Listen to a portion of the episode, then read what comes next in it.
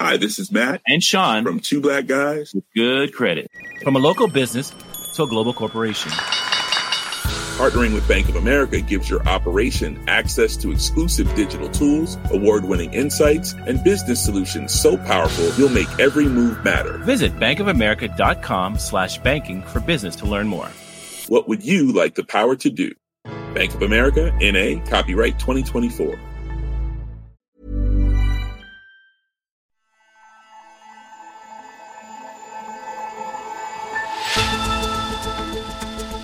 Hello and welcome to Babbage on Economist Radio. I'm Kenneth Cukier, a senior editor at The Economist. Coming up on today's show, new missions to find life on Mars. We don't know what's going to be on this. Some people hope that there might be signs of life on these samples from Mars, uh, perhaps even fossilized life. And the importance of understanding computers. The machines out there are winning because they're not understood very well.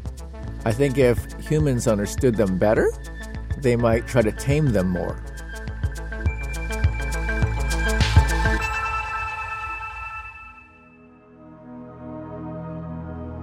First up, for millennia, human beings have looked to the stars and wondered how we got here.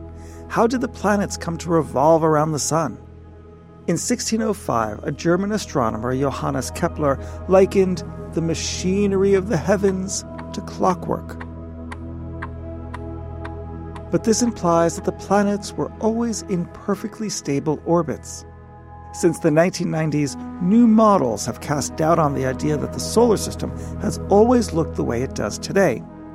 Tom Standage is the deputy editor of The Economist. Hello, Tom. Hello, Ken. Tom, one of the big early theories about the solar system is the nebular hypothesis from the 18th century. How did that come about?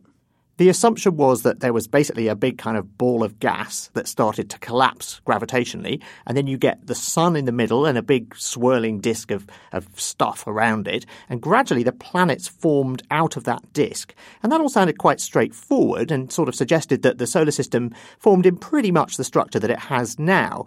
And what's interesting is that the research that's been done in the past couple of decades means we're actually able to reconstruct the early history of the solar system, and it turned out to be much more dynamic and much more violent than we thought it was. So, when did people start to really seriously question this? Well, it was always a bit of a mystery about how Uranus and Neptune got to be where they are, because it doesn't look like there would have been enough material in the disk called the protoplanetary disk around the Sun for them to have formed where they are. And then when we started to discover planets around other stars, starting in the 1990s, the planetary systems didn't look anything like our own. There were very often really, really large planets like Jupiter or bigger than Jupiter, very close to their stars, where they can't possibly have formed because you can only form a gas giant like that quite far from a star where you get gases condensing and, and freezing and liquid uh, freezing. So it's obvious that those so-called hot Jupiters orbiting very close to those stars must have somehow moved to get there. And in the 1980s, a couple of researchers called Julio Fernandez and Wing Ip had done a bit of theoretical modeling.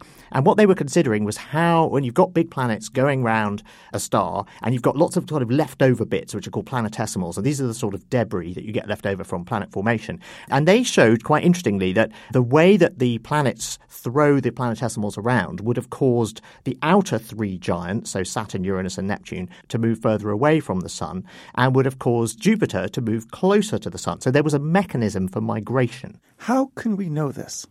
Well, an important clue lay in the unusual orbit of Pluto, this, you know, dwarf planet as we now call it, beyond the orbit of Neptune. And a planetary scientist called Renu Malhotra, she'd read this earlier paper on migration of giant planets, and she thought maybe that explains it. You know, maybe Neptune put it there. I had been thinking about the peculiarities of Pluto. Pluto was really peculiar in uh, several ways. It's much smaller than the other outer planets. And uh, most uh, intriguingly, or most vexingly, its orbit is uh, really weird. It's tilted, and its orbit is also very elliptical. And uh, what I did was uh, I figured that we could understand Pluto's peculiarities if we allowed that the giant planets had not formed in the orbits that we find them today, and specifically if Neptune had formed closer to the Sun and had migrated out, Pluto had it formed in a normal orbit initially, would have gotten picked up in this orbital resonance with uh, Neptune, and that would have made its orbit more elliptical and tilted over time as Neptune kept migrating out and Pluto kept migrating with Neptune in this orbital resonance that it got picked up in. So my work had to do with trying to understand Pluto's orbit orbital properties and hypothesizing that if Neptune's orbit had expanded, if Neptune had spiraled outward, we could understand the peculiarities of uh, Pluto. Pluto would then be a symptom of the migration of uh, Neptune. And if this was true, then there ought to be other bodies in similar orbits to Pluto. So Dr. Malhotra made a prediction, which is I bet there are more of them. And sure enough, in the 1990s, a bunch more of these so called trans Neptunian objects were found, just the way she expected them to be. So people thought, okay, this all adds up now. We've got an explanation for how planets can migrate. And this was just at the point when an explanation for moving planets was needed because astronomers were starting to find these hot Jupiters, giant planets orbiting other stars. And they'd somehow migrated inwards all the way up to the star. And uh, so this suddenly meant that we had a mechanism for explaining how they'd got there. So we understand the solar system. Case closed, nothing else to learn, or is there anything new? Well, so what this meant was that people started modeling the early solar system and saying, well, let's imagine we've got some planets, but we've still got a whole load of planetesimals lying around. Let's see what happens to the behavior of the planets. And the interesting thing, and this was a computer model that was created in the early 2000s called the NICE model. And what they found was that um, if you have this kind of early solar system set up, you've got your giant planets, you've got your planetesimals. Yes, they do start to move, but they actually, the giant planets interact with each other in quite violent ways. And one of the scientists who was working on this was Alessandro Morbidelli in 2005, we reached the basis of a model that is now universally known as the Nice model because it was developed here in Nice that shows that the current structure in the solar system is the result of a dynamical phase of instability that the planetary system underwent after the disappearance of gas in the surrounding of the sun. And during this instability, the planetary orbits separated from each other, acquired the small eccentricities and inclinations that we see today, and the remnant small bodies that were in between the orbits of the planets got severely kicked. And most of them have been ejected from the solar system into the galactic space, and the bodies that survive today have the orbits that we see inclined, eccentric, and so on and so forth. But this came in for some criticism. It did. There were quite a lot of arbitrary assumptions, so this prompted people to go and do another version of the model. So it's actually evolved quite a lot over the years. In second generation of the Nice model that we started to develop since 2007, we removed the arbitrarily choice of the initial condition of the orbits of the giant planets and instead adopted the orbits that the simulations were giving to us. So let me ask, Tom, why does our solar system look so different than others? Well, this potentially gives us an explanation, which is, you know, if giant planets interact with planetesimals and migrate towards their stars. That would explain why we see so many hot Jupiters. But it turns out you can also model the early solar system and you can figure out what happened early on in our solar system and why Jupiter didn't end up going all the way into, you know, inside the orbit of where Mercury is now. And what they concluded was that Jupiter moved in and then moved out again, something called the grand tack. In 2011, we proposed the idea that as the giant planets were growing and migrating in the disk of gas, there has been a, specific gravitational interaction between Jupiter and Saturn, which may have uh, reversed the migration of Jupiter. So, first, Jupiter was migrating towards the star, and then when Saturn formed, it um, reached a resonance with, with Jupiter. Uh, so Jupiter was doing three revolutions around the Sun, while Saturn was doing two. And in that configuration, it has been shown that migration reverses, and Jupiter and Saturn, instead of continuing to migrate towards the Sun, reverse migration and migrates away from the Sun. So, what does all this mean for us on Earth? Well, the terrestrial planets, the rocky planets, formed later than the gas giant planets. So after all this ballet had sort of finished, whether it's the grand tack to start with and then the sort of Nice model stuff, one of the consequences of the grand tack is that had Jupiter not been stopped, had it not tacked, it might either have ended up going into the sun or it might have ended up as a hot Jupiter. In the process, it would have got rid of, it would have cleared out all of the material that subsequently formed the Earth. So we know there isn't a hot Jupiter, and if there was one, we wouldn't be here to talk about it.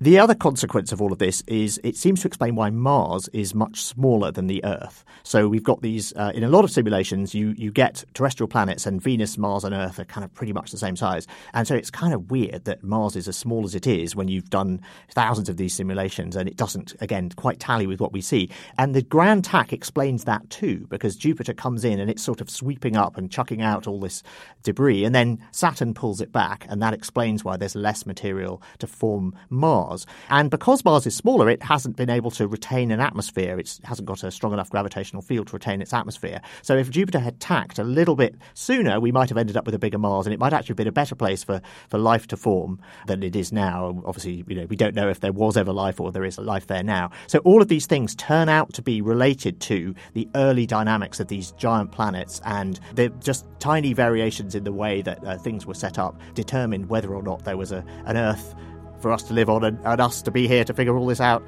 billions of years later. That's great. Tom, thank you very much. Thank you.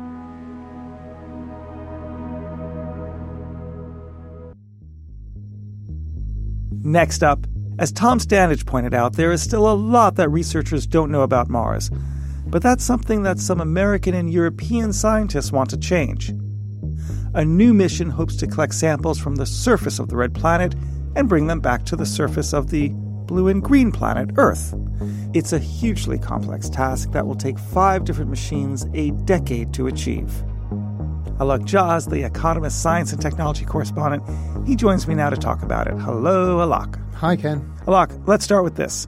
How do scientists collect samples on other planets? So, Mars has currently got a few rovers sort of crawling around, taking samples, ingesting them, doing very basic chemistry to understand whether there's the signatures of things that might be life, looking for all sorts of ideas about the history of the planet, um, you know, things like methane, things like oxygen, etc., etc. Um, so that's how we do it right now. They do the experiments over there and then send the information back just via satellite. So they send the information back by satellite, but not the samples. Correct, because getting anything to Mars is very, very difficult. Half of the missions fail. Now, you can do limited amounts of chemistry, limited amounts of scanning when you're actually there. But you know, on Earth we have much better labs. We've got X-ray scanners, we've got MRI scanners, we've got technologies that haven't even been invented yet that we could perhaps be using one day. But we don't have the samples, and so what we need to do is bring the rocks here to actually do all of that sophisticated chemistry. Easy peasy. Well, you think so. And in fact, there are 200 Mars rocks, 200 or so Mars rocks already here, meteorites. Um, but they're not very useful for this purpose uh, that NASA and ESA want, which is all of their missions in the past 30 years have been doing one goal. Is there life on Mars? That's the question they're trying to answer. For the last 30 years, they've been trying to answer that question. And bit by bit, they're sort of stepping through all of that. Now, why can't NASA or ESA, the European Space Agency, come up with that answer themselves already? It's very complicated to understand from the very simple chemistry experiments and the very simple scanners on the Mars rovers. Really complicated questions about where the various chemicals that you see on Mars, where they're coming from, and to construct histories and geologies. So tell me how you take a sample from the planet Mars and bring it to Earth. So this is one of the most complicated space uh, missions ever constructed. Some would say almost as complicated as the Apollo moon landings. So this involves um, five machines and almost a decade. It'll start next year in July 2020 when the Mars 2020 rover takes off from the States and sets its way off to Mars. That'll land about six months later and it'll land up in a place called Jezero Crater. Now, this is a very interesting place on Mars because it used to contain a lake three billion years ago. And so, what this rover will do, Mars 2020, which by the way still has to be named, uh, Mars 2020 rover will go around uh, looking at samples and doing experiments and understanding what the rocks are like and what the clay minerals contain and so on. This tells scientists on Earth whether there was water there, uh, what kind of water it was, you know, what kinds of other biosignatures there might be.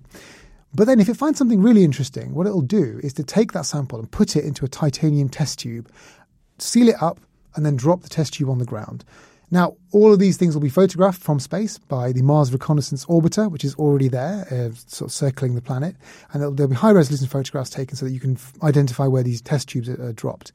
So they have the test tubes. What then? So once you've got the test tubes on the ground, you need to collect them. So about 2028, there'll be another mission launched, which will contain a rover built by ESA, a very small rover this time, whose entire purpose on Mars will be to go and pick up these test tubes. So it has to find all the test tubes. It'll have some sort of uh, autonomous capability to spot these test tubes, pick them up, put them into a test tube rack, essentially, collect them all, bring them back to a rocket that will also come with it on the same mission. that'll be sitting on the surface of Mars at this point.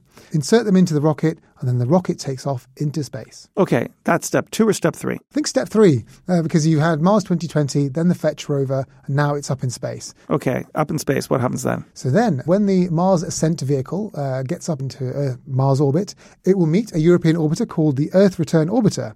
Uh, it's built by ESA. That's, that's be, what it says on the tin. That's what it'll be. All these things need proper names, don't they? But at the moment, it's all very, uh, it's all very uh, literal. This is a, an ESA spacecraft that will meet the Mars Ascent vehicle in orbit.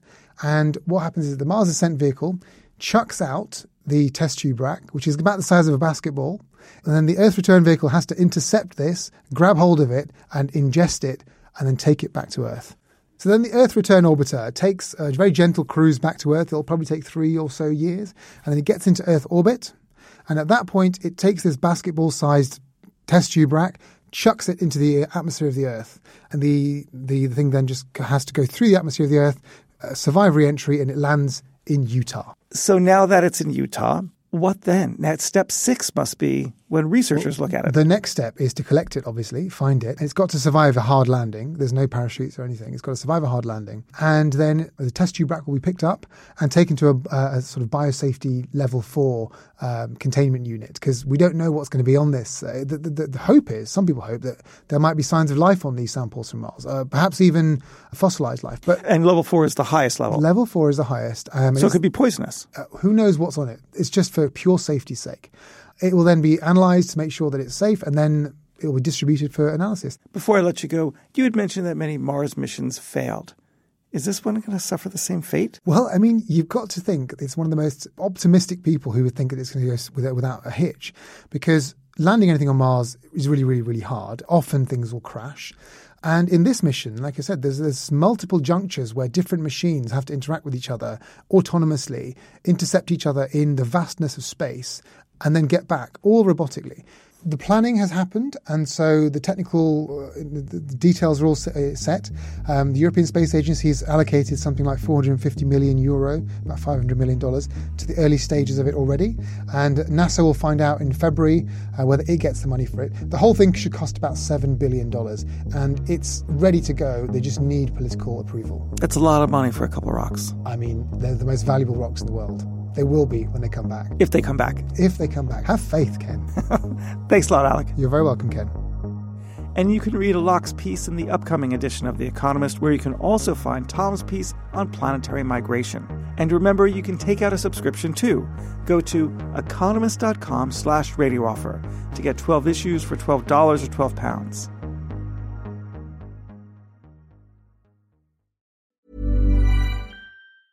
Hi, this is Matt and Sean from Two Black Guys with Good Credit. From a local business to a global corporation. Partnering with Bank of America gives your operation access to exclusive digital tools, award winning insights, and business solutions so powerful you'll make every move matter. Visit bankofamerica.com slash banking for business to learn more. What would you like the power to do? Bank of America, NA, copyright 2024.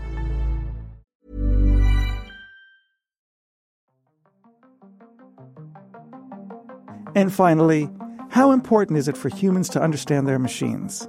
It's a question that the American designer and technologist John Maeda has been thinking about for decades in his books, in his classes, and in his work. It began with him as a professor at MIT in digital design, later as the president of the Rhode Island School of Design. Today, he is the chief experience officer at Publicis Sapient, a digital strategy and consulting company. John has written a new book titled how to Speak Machine Laws of Design for a Digital Age. In it, he suggests a simple set of rules that govern today's computers and those of the machines of the future. I started by asking him what it's like to be a chief experience officer. My day looks like working with a lot of established companies and supporting their digital transformation. It used to be just about technology, but now it's about how does it feel? What's it design? Does that say something about people and how we've changed or the technology and how it's changed? I think it says both things because now technology is ubiquitous. And number two, we seem to be okay with technology around us all over the place. Well, the technologies we use today, we actually sort of see, but the technologies of tomorrow, we won't. Well, the reality is the technologies that we see, we're only seeing a tiny fraction of what it's actually doing because we're looking at it's like looking at someone's fingernail, but actually the giant body is invisible. Uh, that's why putting the spotlight on computation or the world of Babbage or the world of computer science, I think, is so important right now because it's invisible. And is that why you believe it's so important that we understand how machines speak? Yes, because otherwise we'll just be afraid of it. And as you can see today in the political uh, atmosphere, it's like um, being afraid of something is the great way to secure power. And if computation is invisible, um, people will protect us from it. I don't think that's a good strategy. Well, a lot of people didn't understand how math worked, but people were happy walking into a cathedral. Absolutely, because you're walking into a building and the building was built and you're done. But when you build software that's available running 24 7 in the cloud and it's constantly monitoring and you're engaging with it, you're going to think, well, is it okay for the thing to sort of monitor me so much? How's it doing that? Get curious you're treating the computer as a living being because it is recursive, because it learns over time, etc., with a machine learning algorithm. Between the machine and man, who is winning? I think that the machines out there are winning because they're not understood very well. I think if humans understood them better, they might try to tame them more. How much can we expect the layperson to understand? I think right now we don't expect much. And I think that's part of the problem. And uh, that's why I wanted to explain what you can see if you can write software at a certain level of fluency. And once you can grasp the potential, you can't help but wonder could we use it differently? Can we ask to actually have ourselves control it than have it control us? Now, one of your solutions is that people should be more audacious. What do you mean by that? we have to be courageous to understand computers. And the only way to be courageous is to understand the pros and cons of them and the theory behind them. Once we understand them, we can take them on. Okay, so how would the technology world be different if designers were at the center of it rather than, say, the coders who are? How would Twitter be different? What would Facebook look like?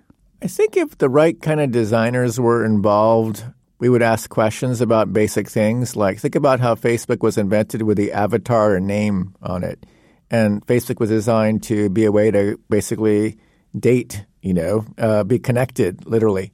That culture assumes uh, I want to see a picture of a, a man or a woman or a name, whatever. So it's, it's, it's implicitly gendered. And therefore, the entire way we build systems have this avatar and name. It makes it very hard for many women to be online because essentially they're getting hit on. And so it's been designed the wrong way from the beginning. If designers who ask questions about bias had rethought the work being done alongside engineers to be more inclusive, I'm not sure the world might be maybe a better place, a more inclusive place. That's true. That's possible. The other possibility is a little bit darker. Sometimes the UX people and the UI people they're thinking about dark patterns and coaxing people into clicking more and staying longer, sometimes yeah. against their interests. Right. Well, that's because um, a lot of the business thinking around UX came from the Las Vegas slot machine theories. There's a great book called Addiction by Design, written by a social scientist who lived in Las Vegas for three years to point out the power of the near miss. And the near miss is what drives you to be engaged in something. And so I look at that as a fault to the fact that barring those patterns from slot machines – hey, look out. Turns out that you're addicted because old addictive methods are being used. Um, however, I think that designers today in the technology industry, also technology companies themselves, are asking questions around was that okay to lay down? And can we perhaps turn the ship? Do designers have a moral responsibility? Should they take some sort of Hippocratic oath? I think absolutely. And I think engineers too. I think product managers as well.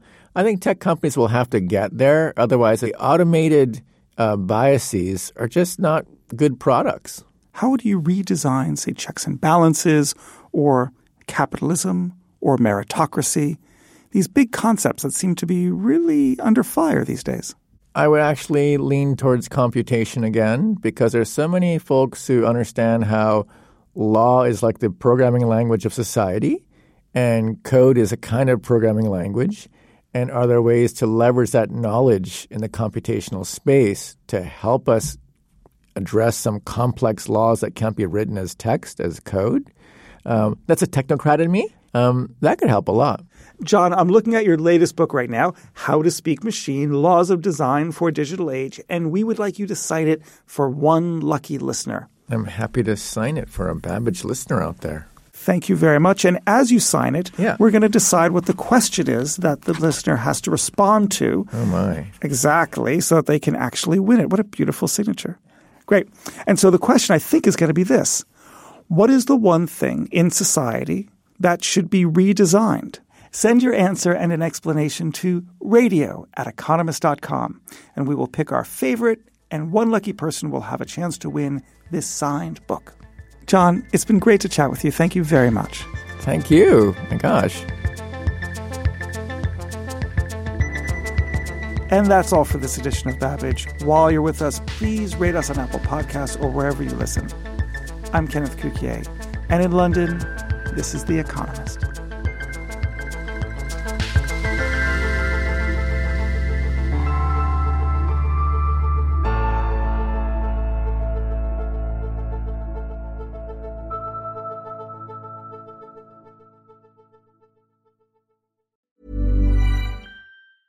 Hi, this is Janice Torres from Yo Quiero Dinero. If you own or operate a business, whether it's a local operation or a global corporation, partnering with Bank of America could be your smartest move. By teaming with Bank of America, you'll enjoy exclusive digital tools, award winning insights, and business solutions so powerful you'll make every move matter. Position your business to capitalize on opportunity in a moment's notice. Visit bankofamerica.com slash banking for business to learn more. What would you like the power to do? Bank of America NA, copyright 2024.